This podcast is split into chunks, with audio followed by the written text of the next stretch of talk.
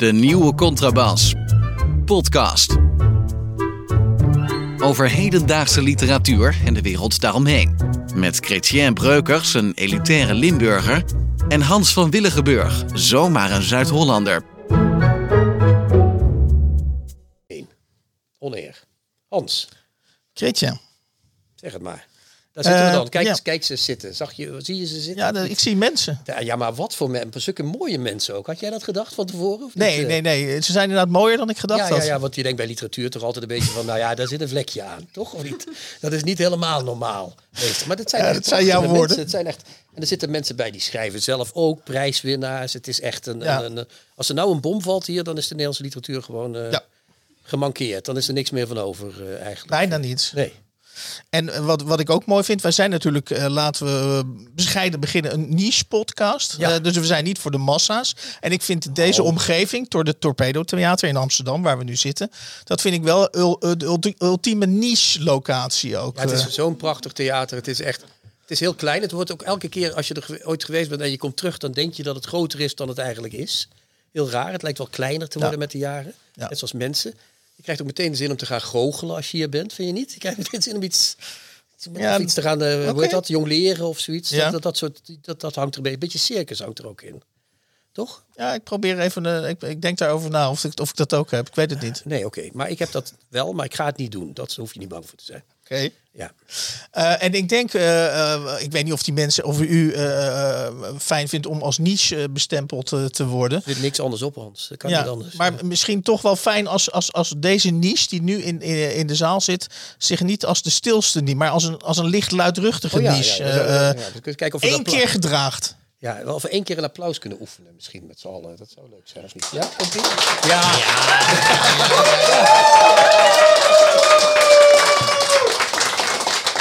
Nou, ik, ik Ja. denk, ik denk dat ik... komt er dan iemand die zegt, die kon het niet goed horen. Maar dat hoeven wij niet te doen. Het is meteen, eh, het is meteen raak. Eh, Dankjewel, dankjewel. Dank u wel. Ja. Eh, nou, dan gaan we dus nu naar de literaire actualiteit. Ja, heb jij iets? Want jij hebt altijd briefjes met Ja, ik maak briefjes, erop, maar jij ja. hebt daar ook invloed op. En, en ik, ik moest van jou dit als eerste ter, ter sprake brengen. Dus ik ben ook maar een knecht in dit geval. Ja.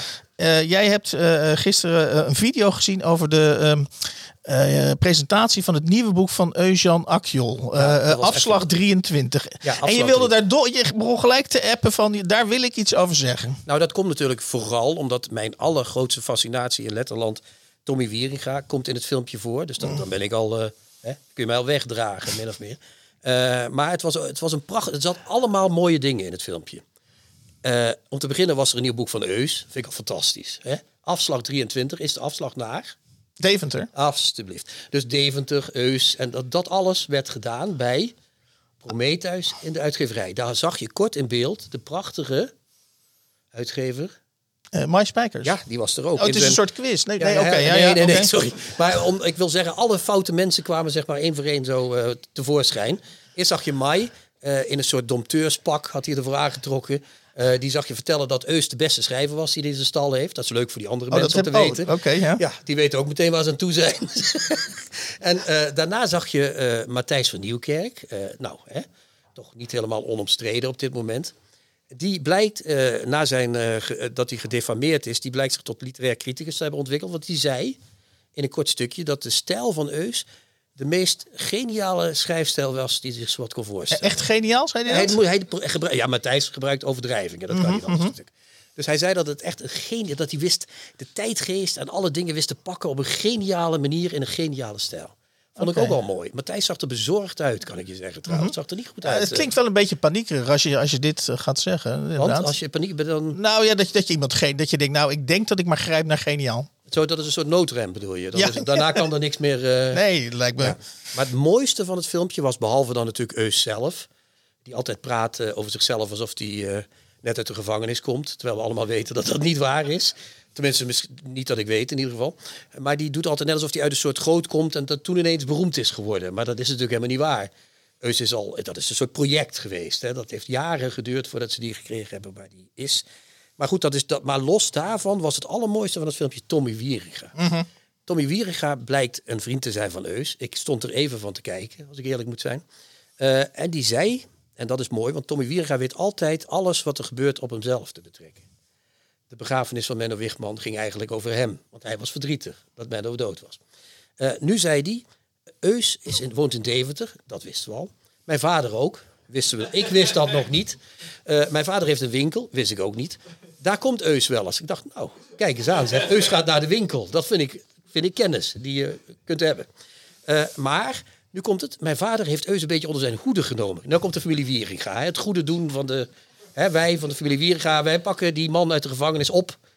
We strijken hem een beetje. Beetje in de plooi. En Ik, kan zo. niks, ik laat je gaan. Ja, ja, ja. Zo, ik ben nog niet klaar. Ik Nee, nee, nee. Maar, maar, maar die, die, die, die, hebben, die bestrijken hem een beetje en dan wordt het wat. En zijn vader, de vader van eh, eh, Tommy, die had dus gezegd... Eus is als een zoon voor mij. Toen kwam de historische slotzin van Tommy. Dus is Eus een broer van mij. Kijk, en zo is alles in de letteren altijd rond te maken met, eh, naar Tommy toe. Dat is, Mhm, eh, het is, je bent altijd vijf of zes handshakes away van iemand eh, die beroemd is. En zo ben je ook altijd vijf of zes stappen. en Je, je bent de broer van, eh, van Tommy. Ja. Of een neef, of iets Ja. anders. Dat maakt niet Ja, uit. ja, Ja, ja, ja, ja. dat vond ik. Dus het filmpje was echt. Ik kreeg echt een warm gevoel van binnen van. filmpje. Heel mooi, heel mooi. Ja. Eh, en, en voor de mensen die eh, eh, dit een mooi verhaal vinden, wij hebben eerder in de nieuwe Contrabas, u kunt dat allemaal nazien op internet, hebben wij een wekelijkse rubriek De Tommy gedaan. Dus, Ja. dus, dus dat is, het komt niet, als het heel natuurlijk overkomt, dan, dan is dat logisch, want Chrétien is gefascineerd door Tommy en, en zelfs materiaal om het elke week over te hebben. Ja, Ik kan echt uren over Tommy praten. Maar dat gaan we nu dus inderdaad nu niet doen. Want dat zou we kappen het nu even nodeloos ophouden. Had jij nog een actualiteit? Ja, ik had nog een actualiteit. Jij, jij wordt in de, in de podcast altijd de elitaire. Jij wordt in geïntroduceerd. Ik als zomaar een Zuid-Hollander en jij als de elitaire Limburger. En ik vroeg me eigenlijk af, ehm, in deze eh, roerige tijden mogen we toch wel zeggen. ehm, eh, heb jij moeite om je eh, in deze, terwijl de bommen links en rechts om onze oren vliegen, om, om je dan toch niet, eh, om je aan de liter, om je blijvend aan de literatuur te wijden? En volgens mij ben jij in staat om, om af en toe een filmpje te bekijken of de headlines op, op teletext eh, en op nu.nl en tegelijkertijd een boek te lezen. Of, want in, in mij lijkt het. Ik niet helemaal de vraag, Nou, laat ik het zo zeggen. zijn. Als ik straks aan mijn, als ik straks aan mijn, ik probeer klein, het, als ik maar- aan mijn kleinkinderen moet, moet vertellen dat vlak voor de oorlog ik nog ja, een podcast moest maken, dat ik nog bezig was een roman welke af te. Hans? Even, sorry. Welke eh, oorlog? Ja, ik bedoel, Oh, sorry. er zijn meerdere oorlogen, zoals je misschien. eh, Ja, oh, je wilt ja, nou ja, er zijn, dat, eh, dat, is het, dat is het hem juist. Dat, Ja. er Ja. vallen overal bommen, lijkt het. Nou goed, Ja, gechargeerd maar niet in eh, Nijmegen waar ik woon. Daar heb ik nog Nee, nooit nee, nee. Oh, dus- ja, wel dus- vroeger, maar niet nu. Ja. Dat, ja. Maar, Maar- ik begrijp de vraag nog steeds niet helemaal. Nee, maar je bent zeg maar. Of, of zeg maar de, het nieuws je afleidt van de literatuur. Laat ik het, laat ik het zo eenvoudig mogelijk vragen.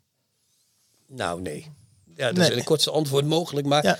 maar is bij jou wel dan? Ja, ik merk, en, en daarom ben ik misschien ook. Ik ben natuurlijk een soort halffabrikaat. Ik zit dan toch met, met een half oog. En zit ik eh, soms naar zo'n Twitter-tijdlijn te kijken. En eh, om te kijken wat de NOS. Ja, maar jij twittert Oh, te veel zelf. Ik, Ja, zie, je ook, dat- ik zie je ook de hele tijd rare politiek eh, die ik niet begrijp dan vervolgens. Maar Ja. jij, jij bent ook, is dit wel zo? En dan denk ik, Ja. dat zou ik niet weten, Hans. Dat zou ik niet durven zeggen. Of dat zo is. Ja. Maar de- dus ik, ik kijk daar wel naar, maar ik denk dan echt dat Ja. ja. Nee, niet dat ik. Sorry, nu lijkt het net alsof ik zeg van maak niet. kamer af en ik eh, zit hier goed. Maar Mhm. het gaat erom dat ik als je de, ja de oorlog, wat ja, hoe moet je je daarbij toe, toe verhouden? Dat Mhm. is heel moeilijk, toch of niet? Ehm, Ik, kan, ik zit niet, ik sta Nou, jij hebt- niet jij op, hebt- maar van het is oorlog in. eh, ja, maar jij hebt ooit in de, in de, in de, en dat vond ik een hele leuke typering. Jij hebt ooit gezegd: de grote schrijvers in Nederland verdelen de wereldproblemen. Ja, dat nu Hè, op dus dit dus moment. Tom- hè, Tommy Wieringa heeft nu eh, het klimaat eh, zeg maar toebedeeld gekregen. Ilja heeft de politiek Ilja heeft, de, heeft op een gegeven moment het en Eus massatoerisme. heeft Deventer, zeg maar. Dat is, ongeveer de, dat is grosso modo de verdeling. Ja. Dus ik wil en maar Connie zeggen. Palme heeft de rest. Dus ik wil maar zeggen, eh, je zou kunnen zeggen, grote schrijvers moeten ook eh, oog hebben voor de wereld. En moeten dus ook het nieuws volgen. Maar ja, even we hebben we- gezien tot wat voor rampzalige gevolgen dat eh, de laatste tijd geleid heeft. Dus ik zou er een beetje mee uitkijken, Ja. gezegd. Oké. Het lijkt me al heel wat als we een mooi boek kunnen maken af en toe. Of bespreken of lezen. En als dat boek dan actueel is, dan is dat mooi meegenomen. Ja, oké. Ehm, Bijna aam eh, wou ik erachteraan zeggen. Oké. Eh, wat, wat mij betreft nog één, één, één zaak. Ehm, ik, eh, ik ga soms, eh Lent ook, eh, dan gaan we even terug in onze geschiedenis. Want we hebben inmiddels 116 eh, podcasts gemaakt. Dus kan je Voor de mensen die nog niet geluisterd hebben, kunnen fijn binge, binge Ja, luisteren binnenkort. En laten we dat even op. We, per podcast bespreken we twee boeken. Hè? Dus opgeteld even uh, uit, hoofd, uit mijn hoofd 232. We hebben inmiddels 232 boeken voor die podcast gelezen. En dan soms moet ik even terug in mijn archief. Of dan ga ik die hele stapel langs. En denk ik, jeetje, ontzettend veel eh, eh, hebben we gelezen voor die podcast. En wat ik soms zelf jammer vind, en ik wil het even aan jou voorleggen, is dat ik denk.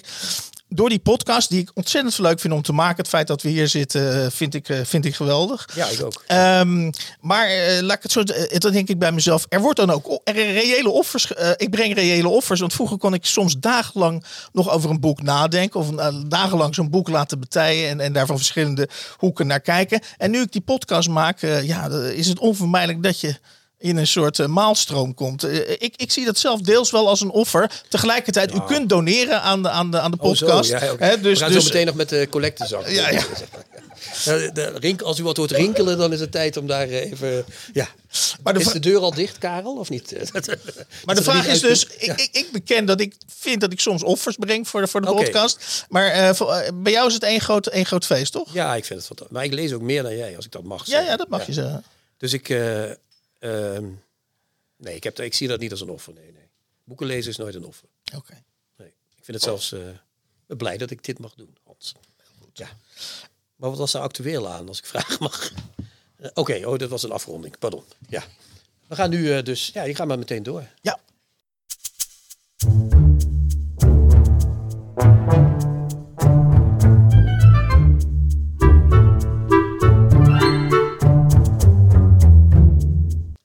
Wij gaan aan tafel uitnodigen Thomas Heerma van Vos.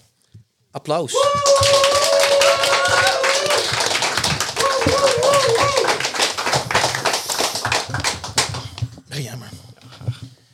Thomas, welkom. Hi. Hallo. Hallo. Uh, we hebben je uitgenodigd omdat je, wat we net al zeiden, al een heel oeuvre op je naam hebt staan, ondanks je aanminnige leeftijd uh, waar je nog mee rondloopt. Um, je laatste twee boeken, Omwegen en Passagiers Achterblijvers, als ik het goed heb, hebben wij besproken en mooi gevonden. Uh, het haakje voor dit gesprek is, je staat in een blad dat heet De Parelduiker. Daar staan eigenlijk alleen maar dode schrijvers in altijd. Philip Ro Jozef Rood, Kafka, uh, Dick Elenius. En nu hebben ze gedacht, weet je wat? we gaan voordat die schrijvers dood zijn, gaan we die eens vragen wat ze precies uh, allemaal gelezen hebben. Uh, dat hebben ze onder de prachtige verzameltitel De Literaire Wortels. Gaan ze dat doen? de Literaire Wortels van Thomas Heerma van Vos. Dat is een bijdrage die jij zelf daarvoor geleverd hebt. Die is niet uit je archief gekomen. Ja, maar die titel heb ik niet zelf bedacht. Oké, ik dacht eerst even dat je een volkstuin begonnen was, maar dat is dus niet het geval. Um, wat mij daaraan opvalt aan dat artikel, want daarin geef je je leesgeschiedenis weer. Je bent iemand die um, uit een gezin komt waar wel boeken waren, als ik het goed lees. Er was, er was, wel een boek in huis, om het zo te zeggen. maar je bent op vrij late leeftijd beginnen met lezen. Althans met literatuur, of helemaal met lezen, dat weet ik eigenlijk niet. Met, uh, met serieuze boeken lezen. Okay. Ik las wel uh, Roald Dahl en Snelle Jelle en dat soort dingen. Oké. Okay. En er waren niet, ik hoorde wat gegniffeld toen je zei er waren boeken bij jullie thuis. Alsof het helemaal uitpeilde van de boeken. Dat was ook niet zo, maar er waren wel zeker boeken in huis. Waar, dat, waar je zelf aan het lezen moest zien te komen. Dat was... Nee, dat werd, ja. dat werd gedaan. Ik kom uit een heel uh, keurig bekakt milieu. Ja, nou ja, maar de, mijn, ja, dat, dat bedoelde ik daarmee niet. Maar ik bedoelde daarmee dat normaal zeggen mensen altijd... ik moest dat lezen zelf ontdekken, bla bla. Hè, weet je wel, ik ging naar de biep en heb die helemaal leeg gelezen. En toen was ik vanaf dat moment, wist ik alles. Maar dat was bij jou dus niet het geval. Je dacht niet van wat staat daar in huis eigenlijk? Wat zal ik daar eens uh, een blik in werpen? Je, hoe oud was je toen je serieus, wat je de, dan serieus... Ja, ja 17, 18. Oké. En het was inderdaad wel zo, uh, dat is ook een minder nou, gelikt verhaal dan, uh, dan bijvoorbeeld Eus, die jullie net noemden. Ja. Dat ineens één boek op een pad kwam. Alweer, dat, ja. ja. dat alles veranderde. Bij hem was dat inderdaad Celine. Nee, boeken waren er heel vanzelfsprekend, maar meer als een ja, als een decorstuk. En uh, ik keek vooral heel veel tv en uh, voetbal, actiefilms, dat soort dingen. Dat voerde de boventoon. En op een gegeven moment, ja, zoals dat dan moet gaan, op het, op het goede moment kreeg ik een paar boeken die me wel bereikten. En bij mij waren dat, dat was heel erg Kaas van Elschot. Dat vind ik nog steeds een fantastisch boek. Dat, dat pak ik ook heel vaak weer even uit de kast om te kijken hoe loopt het, wat, hoe is die stijl, hoe is het ritme, hoe zit het in elkaar. En er waren toen uh, nog een paar boeken die mij die wereld ja, introkken en die me ineens lieten zien wat allemaal in een boek kan. En uh, dat klinkt al snel zo wee als je dat zegt, wat allemaal in een boek kan. Maar zo voelde het echt. Het voelde helemaal niet wee. Het voelde echt magisch. Ja. Nooit meer slapen was nog zo'n boek. Dat vond ik toen helemaal geweldig. Op een manier die ik nu ook eigenlijk niet meer zo snel heb als ik lees. Of eigenlijk nooit meer. Nee. Ik vroeg me eigen af, eigenlijk, uh, je behoort uh, duidelijk tot een jongere generatie. Uh, je noemt de schrijvers zoals Elschot, Hermans. voel je je binnen je eigen generatie daar een beetje eenzaam in? Of zijn, of zijn er nog in jouw ogen nog een heleboel mensen van jouw leeftijd... voor wie dat nog levendige schrijvers zijn? Uh, ja, dat is wel een goede vraag. Iets ertussenin eigenlijk. Maar het is niet zo dat ik uh, met, met, met andere schrijvers. ik praat ook niet heel vaak met andere schrijvers over wat we nou zo al lezen of zoiets. Mm -hmm. Maar niet dat Elschot die naam nou nog heel vaak valt. En uh, dat had er bij mij ook met, met de praktische reden te maken dat mijn ouders, toen ze mij kregen, al best oud waren. Zeker mijn vader komt uit, de, die is geboren in de jaren 40. Uh, ja, dat was, dus, daar zat een flinke kloof tussen. Uh, maar ik vind die boeken die ik net noemde, vind Ja. ik wel beter dan uh, het meeste wat er nu verschijnt. Dus ik, ik kijk nog steeds heel graag daarnaar. En kun jij kun concreet uh, aanwijzen uh, wat, wat ja, want je hebt dus nu uh, Elschot en Hermans genoemd, Nooit meer slapen en Kaas. Ja. Hoe, hoe, die, hoe die boeken dan, of zeg je van die hebben mij geïnspireerd om te schrijven, daar is het bij gebleven. Of zeg je nee, eh, in mijn eigen werk zie je dus sporen van die boeken terug als je goed leest.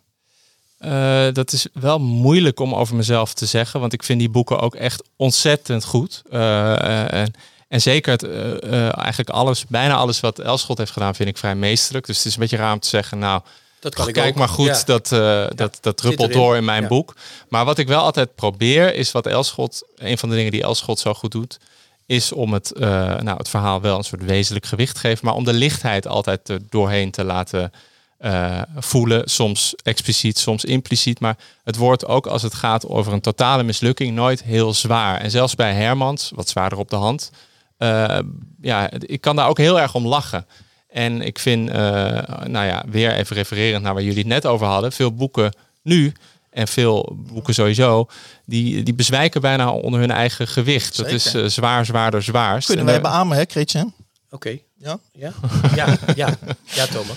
Nou ja, en dat, dat, Ja, dat, is, Hans, sorry, dat, dat is wel iets waarvan ik denk, dat wil ik ook. Dat Maar hoop hoe, ik werkt- ook te hoe doen. werkt dat concreet? Want ik, ik zie nu een, een, een Thomas voor me die inderdaad misschien een passage schrijft. Denkt, nou, dit wordt wat aan de zware eh, kant. Dan de Elschot eh, eh, pakt en denkt, hmm, we moeten misschien iets wat luchtiger, iets, iets, eh, iets meer ironie hier. Is een laat, tussenzinnetje. denk ik. als je Ja, zo, dan kan ja. dat verhaal wel weg Ja, in dit, in maar dit ik, ik geval. zit even te denken, want je hebt je debuutroman heet Volgens mij. eh, Nee, 2000. nee dat, eh, dat maakt niet uit, maar ik ga je toch verbeteren. Ja, ja, Eh, doe maar. Mijn debuutroman eh, heet, ja, die heeft ook echt helemaal niemand gelezen. Oké, dus die heet eh, niet. De Allestafel, die is uit 2009. Oké, die sorry zat daar vier jaar voor. Neem me niet kwalijk. Maar dat, dat is echt is- een fout van mij. Dat, Dat eh, is helemaal niet erg. De eerste Eh, die ik van jou gelezen heb, sorry, dat ja. moet ik dan zeggen, is Sterren. En dat Ja, is dat is- inderdaad een verhaal waarin ehm, eh, een leraar een rol speelt. Ja. Een verrassende keuze voor iemand van die leeftijd toen eh, voor jou.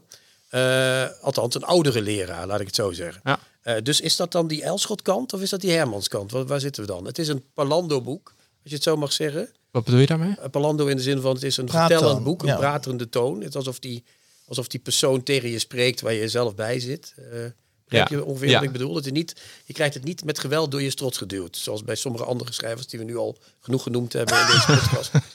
dus dat gaan we niet meer doen. Maar, maar het is een gewoon verteld verhaal. Van toen Ja. gebeurde er dit. Er gebeurden vreselijkste dingen, dat wel.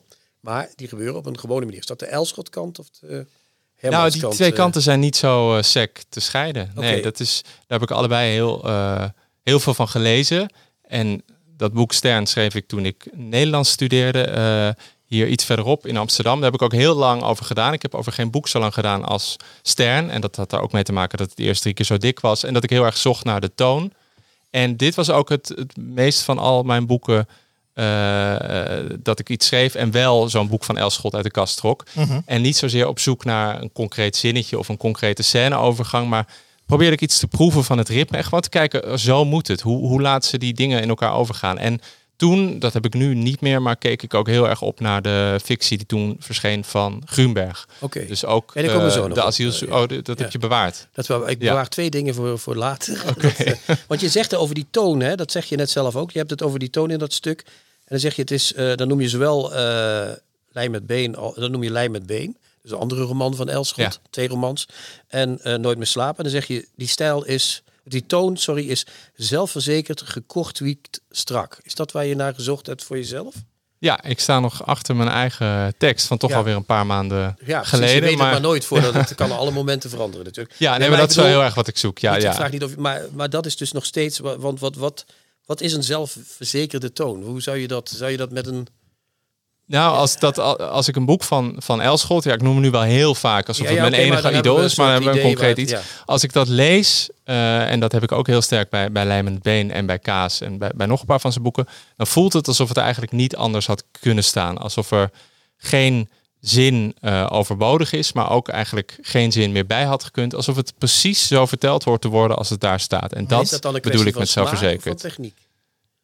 Ja, al- allebei. Allebei, ja. ja. ik vind hem technisch heel goed, maar dat, dat raakt natuurlijk ook wel aan mijn smaak. Ja, ja, ja. Ja, ja er zijn ook, ik ken ook genoeg mensen die eh, hem nou, niet per se heel slecht vinden, maar er veel minder mee hebben of het flauw vinden. Dan denk ik, je leest het volgens mij niet helemaal goed. Eh, Ja, dat kan ook. Ja, ja, dat doen veel mensen sowieso niet. goed. Dus dat eh, weten we niet. Nou liet je net al, net, net al vallen dat je eh, volgens mij, want ik was op zoek naar een generatie. Ik ga het nog één keer proberen. Misschien bestaat die generatie gewoon helemaal niet. Dat kan ook. Dan is dat het antwoord. Maar eh, je zei in feite van ja, ik, ik spreek niet zo, of, of in ieder geval niet met, met generatiegenoten over welke boeken ze lezen. Eh, denk je dat er van jouw generatie, je bent zelf van 1990 als ik het goed heb, Klopt, ja. dat er achteraf literaire historici zullen opstaan die zeggen ja, dat was een generatie en Thomas Herman van Vos was daar onderdeel van? Of zeg je één, dat interesseert me niet en twee, ik ben inderdaad een eenpitter en ik lees ook amper eh, wat mijn generatiegenoten schrijven. eh, ik lees het wel, want ik wil weten wat ze doen. En dat vind ik vaak ook heel geruststellend, want ik vind het... Eh, en, Dat is dan de titel van de podcast die we daarbij hebben. en, Daar zijn, ehm, daar zijn we uit alvast. Ja. En het, ik, ik, wat, wat, ja, wat betreft je vraag, dat is, ik vind het ook weer heel moeilijk om te zeggen. Mhm. Ja, dit zijn twee uitersten. Ik denk eigenlijk bij allebei niet helemaal dat het klopt. Maar eh, ik denk dat de, de, het vak Nederlands en de studie Nederlands en alles daaromheen is zo eh, duidelijk aan het krimpen. Dat ik me afvraag of, Of er er over nog 60 jaar eh, op die manier nog wordt gekeken naar generaties. Ja.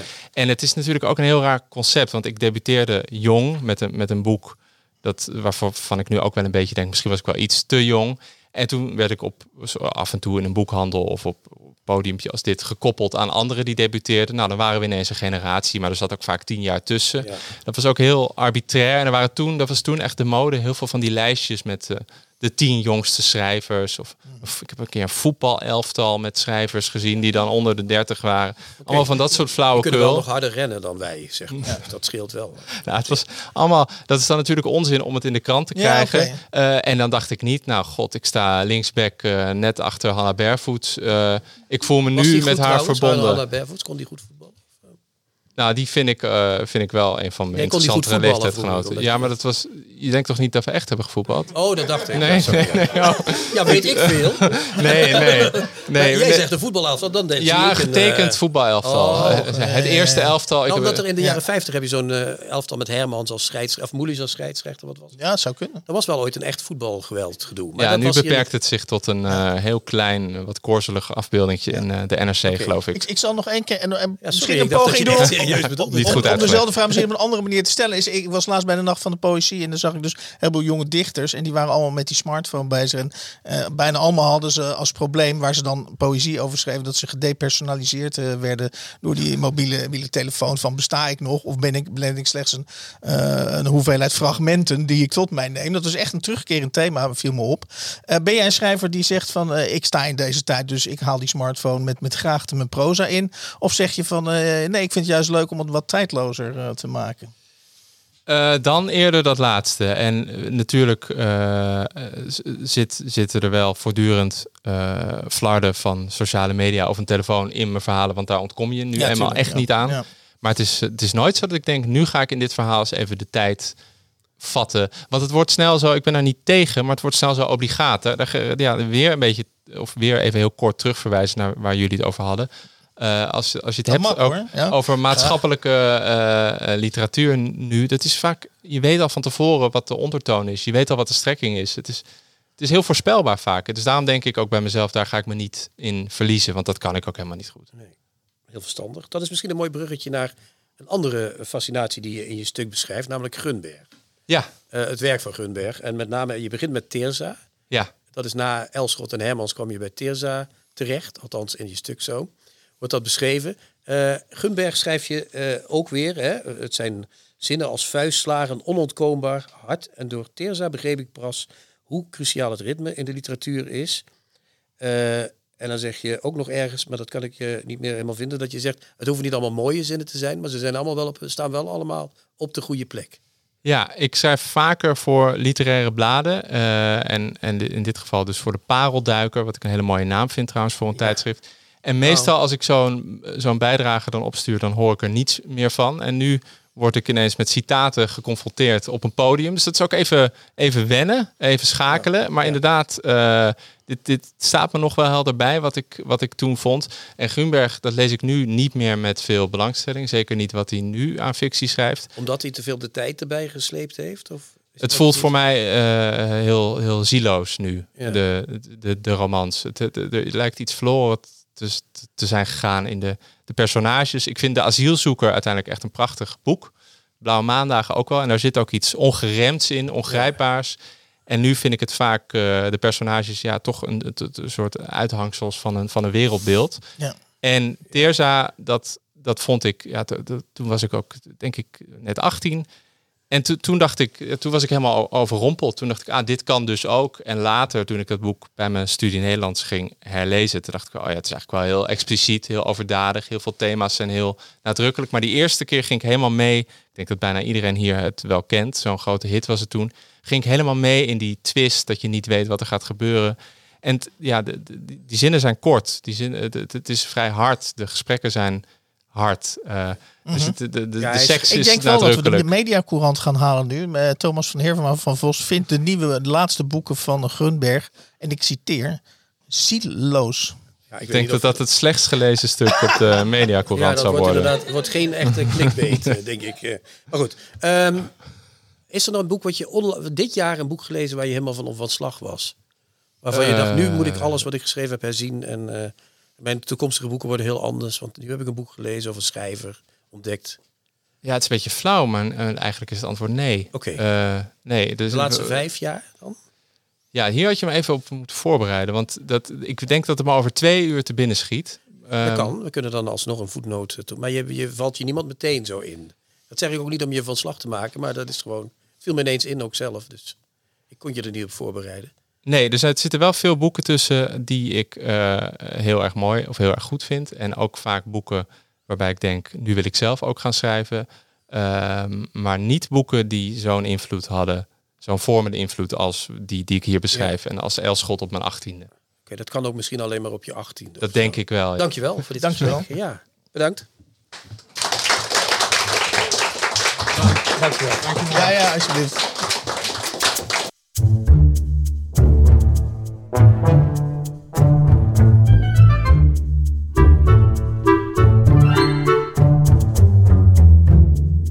Zullen we nu even de column doen en dan toch een kleine pauze inlassen? Oké, lijkt me Ja. wel goed. Ja, Oké, de column. Hans, ja eh, ik- wij, wij roepen naar voren Alexandra Filippa. van Procreaturus.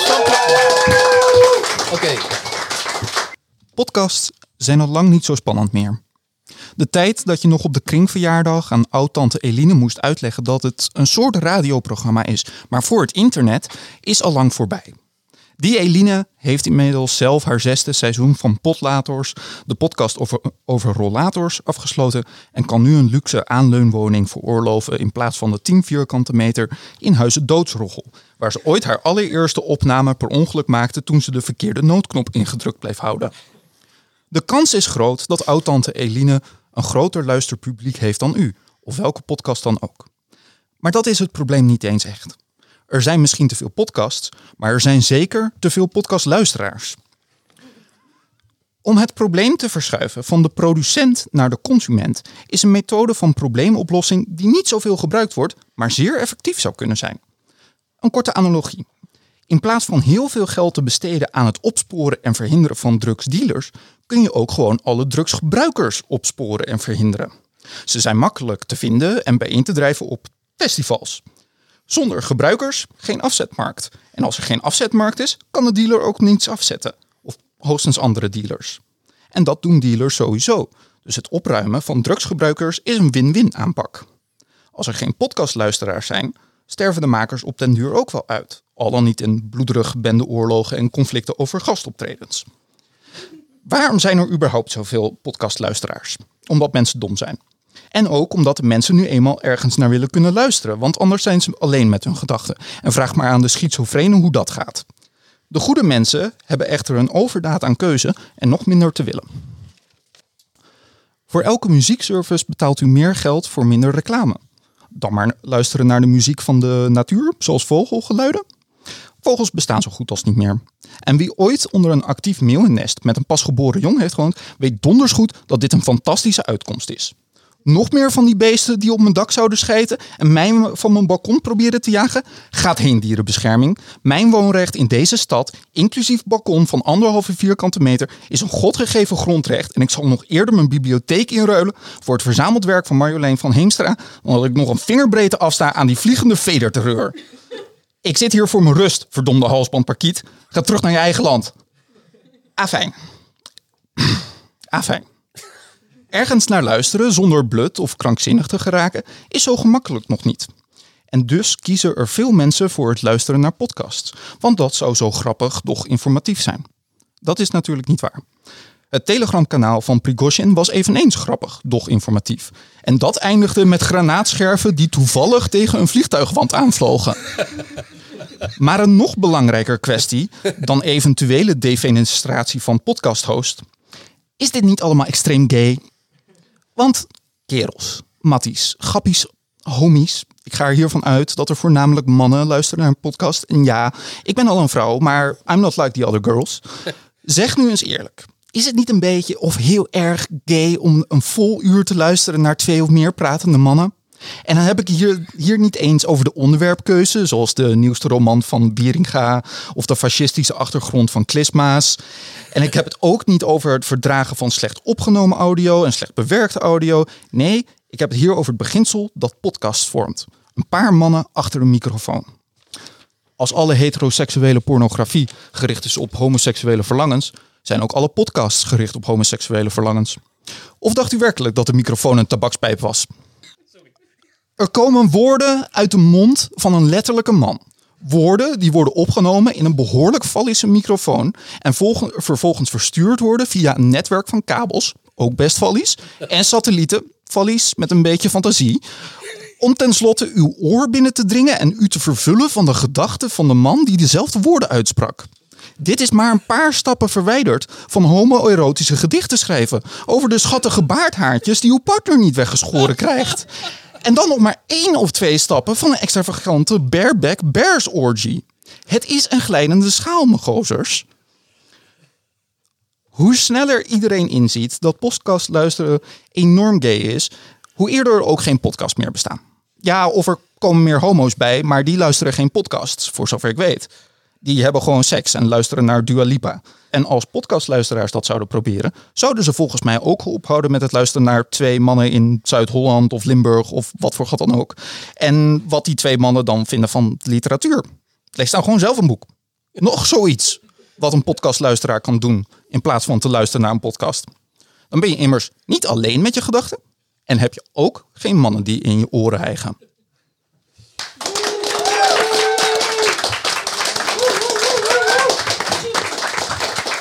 Nou, uh, Hans. Ja. Lekkere kerel van me. Hè? we, gaan, we, we gaan nu even. We moeten hierna even pauzeren. Dit, gaat, dit gaat niet anders. We gaan even wat drinken. Uh, tot zo.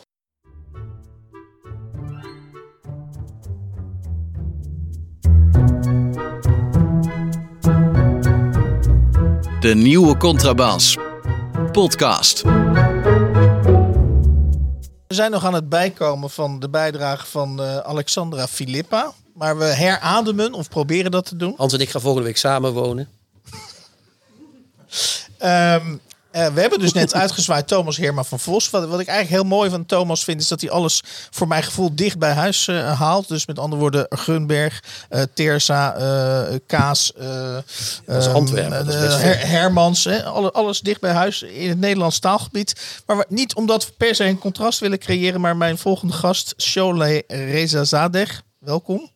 Dankjewel. Um, jij komt uh, uit Iran oorspronkelijk. En uh, jij woont, als ik het goed heb, nu in Amsterdam. Ja, klopt. Ja. Uh, ik vroeg me eigenlijk af, we straks of zo direct over jouw werk gaan praten. En over jouw nieuwe roman die net uit is. Ik ken een berg die op me wacht. zou ik jou een andere vraag willen stellen? Willen stellen. Namelijk, jij hebt prachtige natuurlyriek. Ik heb, die, ik heb de lyriek, die kom je echt in Nederlandse literatuur niet, niet vaak tegen. Dus wat mij betreft ben jij echt een verrijking in die zin op voorhand al van de Nederlandse literatuur. Maar ik vroeg me af, na het, na het lezen van die roman als je in Nederland om je heen kijkt, uh, er zijn genoeg mensen, uh, ook vaak uh, mensen die nieuwe Nederlanders zijn, die zeggen: Ja, Nederland kent eigenlijk geen natuur. Dat is hier een soort parklandschap. Hoe kijk jij als, als iemand die zich zeer begaan toont met de, met de natuur? Hoe kijk jij naar Nederlandse natuur? Hebben wij natuur? als je ehm, boven kijkt, ja, heb je natuur, al die mooie wolken. Maar uh, nee, maar uh, ja, ik, ik vind echt. Uh, je, mag, je mag zeggen dat het niks voorstelt hoor. Nee, maar ik, ik vind heel vaak de omgeving alles een beetje gemaakt. En dan ik zie, ja, waar is. Maar voor mij natuur is wild en is uh, niet perfect. En is heel mysterieus. Is er ver, ver, mm, ja, je weet niet wat, wat je tegenkomt. Maar hier, ik weet van tevoren precies wat ga ik zien. En dan waar mag ik zijn, hoe, ja, uh, en dan uh, hoe alles eruit ziet. En dat is voor mij geen natuur. Um, maar ja, dus wat ik zei, die, die ik, uh, ik geniet van de wolken. En dat, dat is voor mij dan natuur. In Nederland weet je nooit hoe de wolken eruit zien. Of dan, dus dat is, ja, dan, dan, ja, dan wel. Een soort van wel. Nog, nog één extra klein vraagje dan. Maar, maar want je beschrijft het denk ik heel goed. Hè? Dus, dus echt wilde natuur heb je niet. En dan uh, verandert jou dat als persoon? Want is het niet benauwend uh, dan om in Nederland uh, te zijn? zeker. Ik, um, ik mis de natuur echt elke moment. En ik, ik, ik heb ook gemerkt dat sinds dat ik hier woon, droom ik gewoon vaker over de natuur. En dan, ik zou zeggen, ja, bijna elke nacht. Dus dat zegt ook best veel over mijn onderbewustzijn. Uh, ja, ik mis het. En als ik een ka kans krijg, dan ga ik weg. Heel goed. Oké. Ja. Um, of dan ga ik ja, een boek schrijven over de natuur. ja. Of, ja. Dus het boek is misschien zelfs een antidotum voor, voor het verplicht uh, consumeren van Nederlands, lied, uh, sorry, Nederlandse natuur. Dat was een mooie Freudiaanse verspreking, was dat trouwens. Ja. Uh, nou, ik heb niet echt van tevoren bedacht wat mis ik nu of wat missen wij hier en dan dat ga ik schrijven. Nee, zo heb ik niet uh, bedacht. Je, je boek is, is, is uh, een boek wat gaat over rivieren, over de natuur ook, wat we net gezegd hebben. Uh, het is ook een liefdesverhaal tussen twee mensen. En die mensen en de natuur. En tussen de rivier en mens. En tussen de rivier en mens, ja, zeker. wat was er eerder voor je verhaal? De rivier of, of het liefdesverhaal of de mensen? Wat was er? Uh, voor mij uh, verhaal begon toen ik uh, vier jaar geleden tijdens een lange wandeling in, in Iran in de bergen en een nomadische vrouw tegenkwam bij een tent. En dan zij vroeg aan mij mm, waar ik woonde en waar ik vandaan kwam. En, en ik zei, ik, kom, ik, ik woon in Nederland.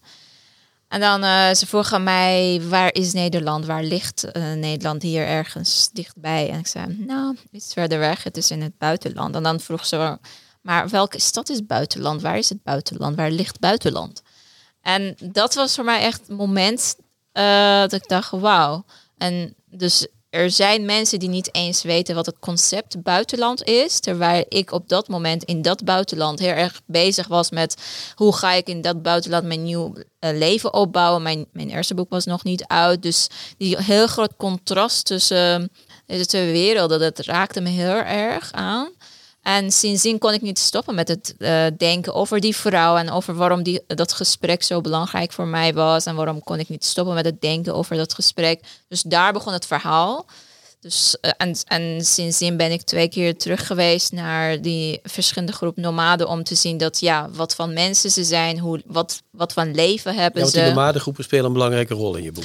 Ja, dus daar begon het verhaal, maar dan dus die rivier en dan liefdesverhaal en alle andere dingen kwamen later. Ja, want de Arras, dat is ook de rivier die over dat hele, ja, die langs de grens, je zou kunnen zeggen, eh, hoe actueel wil je het hebben Hans, mm -hmm. langs de grens van het uh, beloofde land uh, loopt ongeveer zo. Dus dat was ook soort afgrenzing van het beloofde land voor jou? Of hoe moeten we dat zien? Uh, ja, dus uh, Aras is een heel lange, diepe, wilde rivier als grens tussen Iran, Azerbeidzjan, Armenië.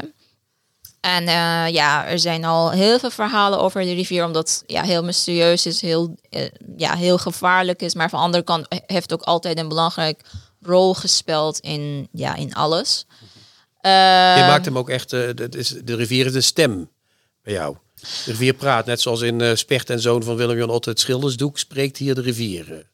Ja, dat was helemaal niet van tevoren bedacht. Dus toen ik begon met het schrijven van dit verhaal eh, en ik zit te typen en ik, ik, ik dacht, wat doe ik? En het was gewoon een rivier die aan woord wilde komen. Ja. En ik zei, ja, meen je dit echt serieus? We zijn in Zei je dat Nederland. tegen je papier of waar zei je dat tegen? Nee, zei we gewoon eh, tegen de rivier die wilde praten. En ik zei, ja, Ja, maar, maar weet je dat hoe moeilijk je voor mij maakt? En dan ik hoorde al toen al, al die lezers zeggen, ja, maar Ja, rivier kan, kan niet niet, ruiken, ja. rivier kan niet zien, dit, dit, dat. Maar blijkbaar verhaal moest het zo komen. En, en dus het verhaal moest ver- het verteld worden eh, door een rivier die wilde aan woord komen. Ja. En ik zei, oké, prima, gaan we doen. Ja, die wil nog wel meer dan aan het woord komen, maar dat kunnen we niet verraden, want dan verraden we het Nee, einde dat- een beetje. Dus dat gaan we niet doen. Wat- wat- maar ik snap het. Ja. Ja. Ga Wat verder. me aan de stijl opvalt is, ik weet niet of je dat eh er opzettelijk in, in hebt gebracht, maar je hebt in feite als je dat boek leest of als je die stem van die rivier hoort, dan voel je eigenlijk, die, dat is ook een soort stromend, een soort stroom waar je als lezer in, in, in raakt. En, en dat is dus heel, dat komt heel vloeiend over. Misschien heb je, hè, dus, dus een rivier eh, eh, gaat in een vast tempo, eh, gaat, eh, gaat, eh, stroomt in een vast Ja, tempo. golven. Ja, Ja. en ik vroeg me eigenlijk af, eh, het, het, het, het, lijkt alsof, je, eh, alsof het vloeit. Terwijl ik me ook kan voorstellen dat je misschien, misschien wel drie dagen of een week soms denkt, hoe moet ik verder? Maar dat je, dat je dan het weer oppakt. Of zeg je nee, doordat die rivier nam me inderdaad zelf als schrijver ook mee. En daardoor kwam het vloeiend naar buiten. Dus ja, ik was wel best lang bezig met het verhaal voordat ik begon met het schrijven. En ja, dus ik was op zoek naar allemaal informatie die ik nodig had, maar ook gewoon heel veel nadenken. En dan, eh, maar op het moment dat ik begon met het schrijven, toen, toen, eh, toen ik wist bijna, ja, wat voor verhaal wordt het, waar, waar begin ik, waar eindig ik. En dus dat, dat ging soort van een beetje automatisch. Dus ik zat gewoon elke dag een paar uurtjes te typen zonder, niets, zonder, zo, zonder veel na te denken. Omdat die had ik al ja, drie jaar of vier jaar gedaan. Je had de rivier in feite al uitgestippeld. Eigenlijk ja, rivier was eh, helemaal in mij een beetje gekruipen. Dus het was niet zo moeilijk om... Eh, ja, en, en dan moest eventjes weer naar buiten komen. Dus eh, ja, een soort van...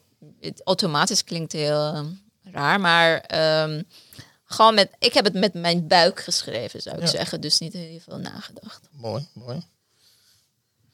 Heb jij nog een... eh, Ja, nee, nou, ga- als je me zo aankijkt, word ik of ineens... Gaan, we- of gaan we naar... Want, Ja, maar ik wou net zeggen, want meestal- want- gaat ook... Ja, Ja, want dit is namelijk meestal het punt waarop we zeggen van we hebben wat citaten erbij, Precies, maar we hebben de auteur nu zelf. Ja, Dus eh, voordat we de volgende, je had iets voorbereid om voor te lezen, toch? Ik had je gevraagd om eh, of je vijf Ja. minuten wilde voorlezen. Dat kunnen we nu dan doen, want anders gaan wij de citaten voorlezen en dat is een stuk minder eh, leuk. Natuurlijk. Nou, dat kan eh, nee, doe jij maar. Dat is echt een stuk Ehm, beter. Ja, ik heb dus eh, mm, twee perspectieven. Dus een, per- perspectief is, is dus de rivier die het verhaal vertelt. Maar er is ook een ander perspectief. En eh, omdat heel vaak in, eh, in gesprekken wo- wordt minder over haar gesproken. Dus ik dacht, ik ga een stukje voorlezen. dat, dat, dat zij aan het woord is. Je bedoelt En dat is een. dat de hoofdrolspeler is. ja, dus dat is Alma. Is, zij is een eh, eh, 40-jarige Amsterdammer. Ja. Die, Die eh, komt daar bij die nomade op een gegeven moment. ja, dus helemaal klaar is met, eh, met het stadsleven. En dan met, met de soort van eenzaamheid en leegte dat je voelt in een perfecte stad. En ja, dus zij komt die rivier Aras tegen, toevallig. Ik ben ook een van hen. Een van de mensen die denken dat ze het verdienen omdat ze het kunnen betalen. Dat ze het verdienen om altijd alles in orde te hebben. Ik ben een dolende ziel die de dagen aan de nachten, de nachten aan de dagen, de seizoenen aan elkaar knoopt en maar doordraaft als een renpaard. Naast andere paarden die elkaar niet aankijken tijdens het galop- galopperen. Ik heb het gevoel dat mijn benen na lang draven verzw- ver- verzwakt zijn. Het is alsof iemand opeens de touwen van de marionet die ik ben heeft doorgesneden en ik op een donker podium zonder publiek ben gevallen. Maar nu wil ik juist twee kleine vleugels op mijn schouders plakken die langzaam gaan groeien. Ik ga, fluister ik, van achter mijn raam. Deze keer is mijn bestemming er niet één met zon, eten en goedkope drank. Deze keer heb ik geen zin om een week- weekend te reizen, mezelf vol te proppen, te winkelen, te flirten met mensen die ik nooit meer zou zien. Zoveel en zo druk dat ik nog geen seconde zou hebben om na te denken en terug zou keren met lachende selfies en een nieuw matje voor mijn yogalessen klaar voor de maandag. Deze keer laat ik mijn prachtige, brave Amstel alleen en zal ik te gast zijn bij een andere rivier, een brullende rivier, lang meanderend als een ketting in de wind. Een rivier die mij misschien iets nieuws en een luisterend oor biedt. Een rivier die het gevoel van vermoeidheid dat als een paar bakstenen op mijn nek en de schouders rust in haar handen zou kunnen breken, verzachten, oplossen en plaats zou maken voor die twee ontluikende vleugeltjes. Dankjewel. Eh, ja, terecht. Ja. Ehm, ik- het is, het- ja, het is, ik kan het echt niet lulliger zeggen bijna dan ik het ga zeggen. Maar er is iets wat we hadden, Hans en ik hadden het over boeken waarin de wereld wordt besproken door hè, Wieringa, Vijver, nou ja, de wereld tussen aanhalingstekens. Ehm, als ik dit zo lees, denk ik, het boek gaat ook over, en dat kan ik echt niet lulliger dan dat zeggen, dan een confrontatie tussen onze wereld en die wereld. Eh, of, is, of zie ik dat, ga, zie ik het dan te groot? eh? En wie is ons? Nou, wat, waar wij hier nu zitten. Oh, ja. hè, eh, die vrouw die woont ook in, aan de Amstel, dus ik vermoed in Amsterdam of in de buurt. Eh, oh ja, ik Ja, niet op zij de tafel woont staan. eh, in een woonboot eh, aan de Amstel. Ja, Eh, ik denk dat... eh, ja, ik heb, ik heb Amstel en Amsterdam als decor gebruikt. Maar ik denk het gaat vooral over eh, mo- modern mens of stadsmens. En eh, ja, eh, traditioneel mens. En dan mensen die nog steeds heel veel ver- verbonden zijn met de natuur, met de omgeving en met elkaar. En dat, dat, dat is helemaal. Die, ik denk dat Alma had ook in New York kunnen leven, of in Teheran, of in ja, Madrid, of weet ik wel. Dus het, het, voor mij het gaat niet vooral over Nederland, maar gaat over eh, modern stad. En, Versus traditioneel verbonden met natuur. Nou ja, goed, dat is natuurlijk een perspectief wat je in de Nederlandse literatuur niet veel ziet. Nee. Ik zag jou heel driftig iets noteren. Nou, dus, ik, ik eh, vroeg me af, eh Cholet, is, is in hoeverre jij zelf eh, het gevoel hebt dat je met twee voeten in twee, want dat sluit een beetje aan op wat Chrétien zegt, in twee verschillende werelden leeft. Want wat wij net, net opviel, we hadden niet een voorgesprek, maar we, we praten even kort met elkaar.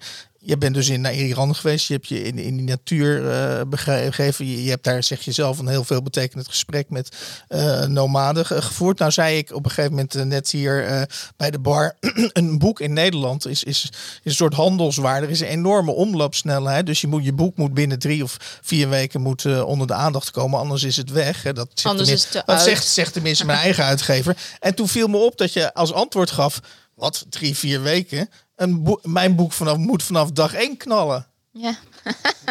Toen dacht ik van, eh, nou, dat klinkt niet, dat- heel, dat klinkt dat- niet heel nomadisch of dat klinkt niet ja, misschien heel, eh, zijn dat wel enorme strebers, dat weet je niet. Ja, eh, dat- kan ook. Ja. Eh, ja, maar dat is, ik denk dat is een soort van eh, contrast dat wij allemaal in zitten. Van de ene kant eh, wil je perfect, perfect zijn. Van de ene kant wil je gewoon, ik weet niet, goed inkomst hebben, mooi leven hebben. Maar van de andere kant ben je helemaal klaar met die drukte en met, ehm, met, met ja, spanning die overal is. Dus, en eigenlijk het boek gaat ook daarover. Dus die, cont de, die contrasten de gedurende jouw hele leven, vooral als je een beetje jong bent en nog allemaal aan het begin van je leven, dan je bent de hele tijd ja, aan het vechten met eh, ga ik nu een heel eh, rustige mm, schrijver zijn die gaat eh 30 jaar in zolder iets schrijven die misschien eh, tien mensen gaan lezen? Of ga ik gewoon schrijver zijn die gaat gewoon eh shinen en dan ja, als een schrijver kunnen Ja, leven? ja, ja, ja. Dus die, en dan, en dan, ja, en dan ga ik ehm, dus dat, die contrast ik, heb ik ook als ik zeker. wegdroom bij dit boek, dan denk ik, Cholet die zou wel eens over een jaar gewoon onder een boom kunnen gaan liggen. En die komt- zeker. Komt Dat- daar niet meer vandaan. Dat, Eh, dat, dat doe ik ook. Dat, ik ga, ja, dat doe ik ook. Ik kan heel, heel goed eh, heel lang niks doen. En dat doe ik ook. Maar ehm, kijk, ik heb, ik heb ehm, zeven jaar geneeskunde gestudeerd. En ik heb gewerkt als arts. En gedurende mijn, mijn hele leven mocht ik niet doen wat ik wilde doen. En dat was schrijven en dat was literatuur. En nu dat ik kans heb, wil ik het gewoon pakken.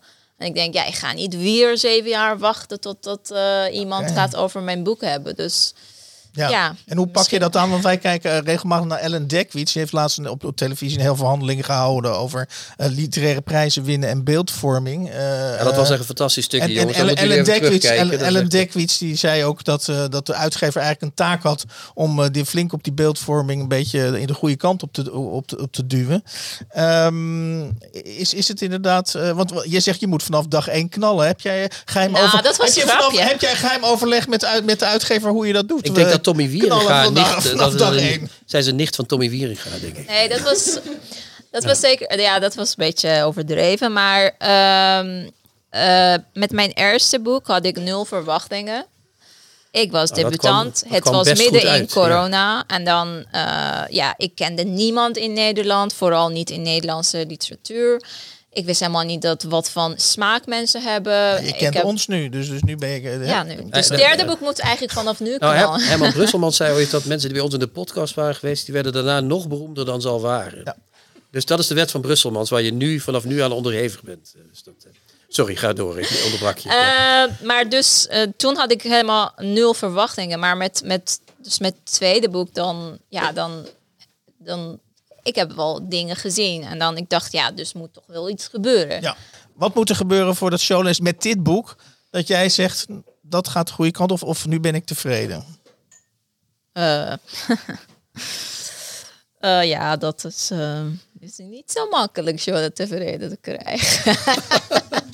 Je wil een soort tweede, je wil geen tweede kader op dollar worden, hoop ik. Of, nee, ik wil gewoon met mezelf worden. Nou, kijk nou ja, je zei dat je wil shinen vanaf het begin, dus nu, vanaf nu. Dat lukt ook wel, denk ik, of niet? Hey, ik eh? zei niet, ik wil shine. Ik zei, het is altijd Jawel, het twee stemmen in je hoofd.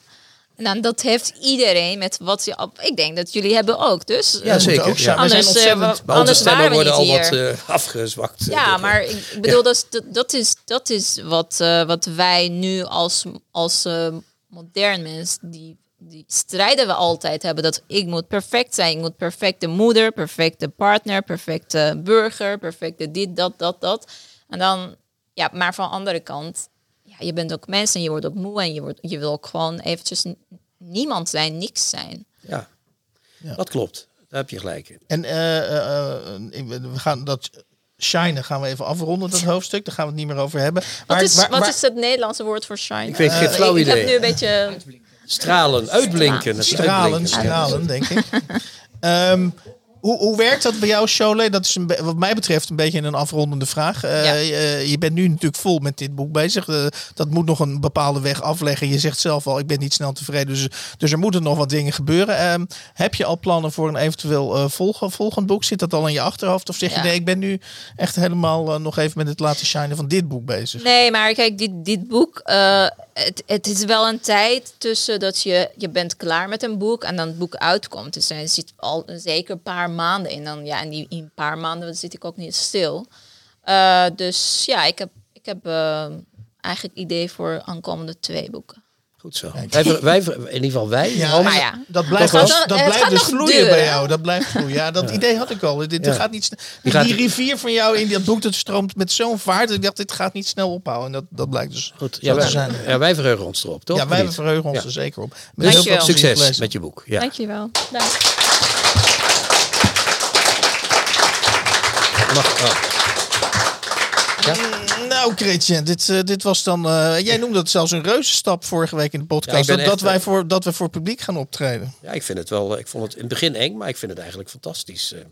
Ik zou, dit wel, ik zou hier wel aan kunnen wennen. Oké. Jij niet? Ja, ik kan er. Ik Ja, denk jij dat ziet ze steeds. Ik moet steeds zo half. eh, ja. Ja, ja, ja, maar eh, ja, het is, ja. ja, het is, nu is het wel enger als je zo zit. Ja. Maar goed, ik ben, ik ben wel blij dat ik zo zat, eerlijk gezegd. Ja.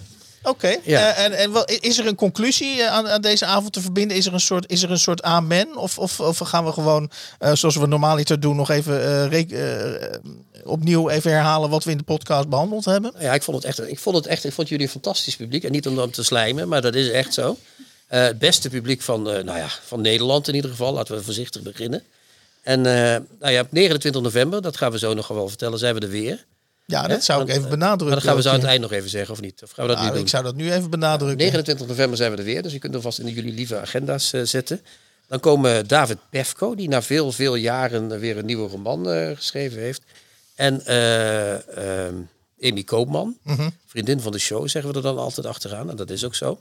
En Rob van Essen en, Rob van Essen en ik zullen dan samen een boek van Vesdijk lezen en bespreken. Ja. eh, gelezen hebben en daar ter plekke bespreken. Hier, sorry, ter plekke bespreken. Het verboden baggenaal. Dus jullie kunnen ook alvast allemaal naar het antiquariaat om een eh, exemplaar aan te schaffen, zodat jullie voorbereid eh, hier komen. En dat is op 29 november. Ja. Dus tot die tijd eh, moeten we het weer met onze eigen Zoom-verbindingjes doen. Ja. Hans. Ja. Nou, ik ben ontzettend ja, content over deze avond. Wat mij betreft, wat ik heel mooi vind, is dat we uit de periferie, eh, gevoelsmatig toch uit de periferie van Nederland, eh, eh, naar, het, naar ja, wat je toch het centrum zou kunnen noemen. Vanuit de En dan- periferie en Nijmegen. Ja, en dan, en, dan, en dan hier zo warm ontvangen worden in de hoofdstad. De hoofdstad. dat, heb ik al, dat heb ik al honderd jaar niet meer gehoord. Dat woord. de hoofdstad? Wat, wat, wat is er mis Ja, met de hoofdstad? in plaats van Amsterdam, de, ho- de hoofdstad. Dat Ja. klinkt zo. Ja, Ja, ik weet niet, maar. dat klinkt zo raar, maar goed, dat ligt aan mij waarschijnlijk. Oké. Het is wel de hoofdstad, dat weet ik wel. Mhm. Nee, maar rond het maar lekker af, want ik ga nu helemaal. eh, Hans, sluit af. Eh, ja, we zijn nog steeds in de hoofdstad, Kretje. Oh god. Ja. Eh, in de nieuwe Contrabas podcast hadden we te gast Thomas Heerma van Vos. Eh, hij heeft een heel oeuvre geschreven, maar zijn laatste boek, boek, klein boekje, novelle noemen we dat, was Omwegen. Verschenen bij eh, ehm, Van Oorschot. Van Oorschot, Je moet inderdaad. duidelijker schrijven. Ja. En eh, daarna hadden we natuurlijk Shola Rezadeh op, eh, ja, op bezoek, zou ik bijna zeggen. En zij eh, is gedebuteerd met De hemel is altijd paars. En we, in deze uitzending praten we over haar nieuwe roman. En die heet Ik ken een berg die op mij wacht. Ambo Antos 2023. Helemaal goed. Tot die tijd eh, zeggen we altijd tja tja tja, tjoe tjoe tjoe. Ciao, ciao, ciao. Dankjewel voor de aanwezigheid en voor alles.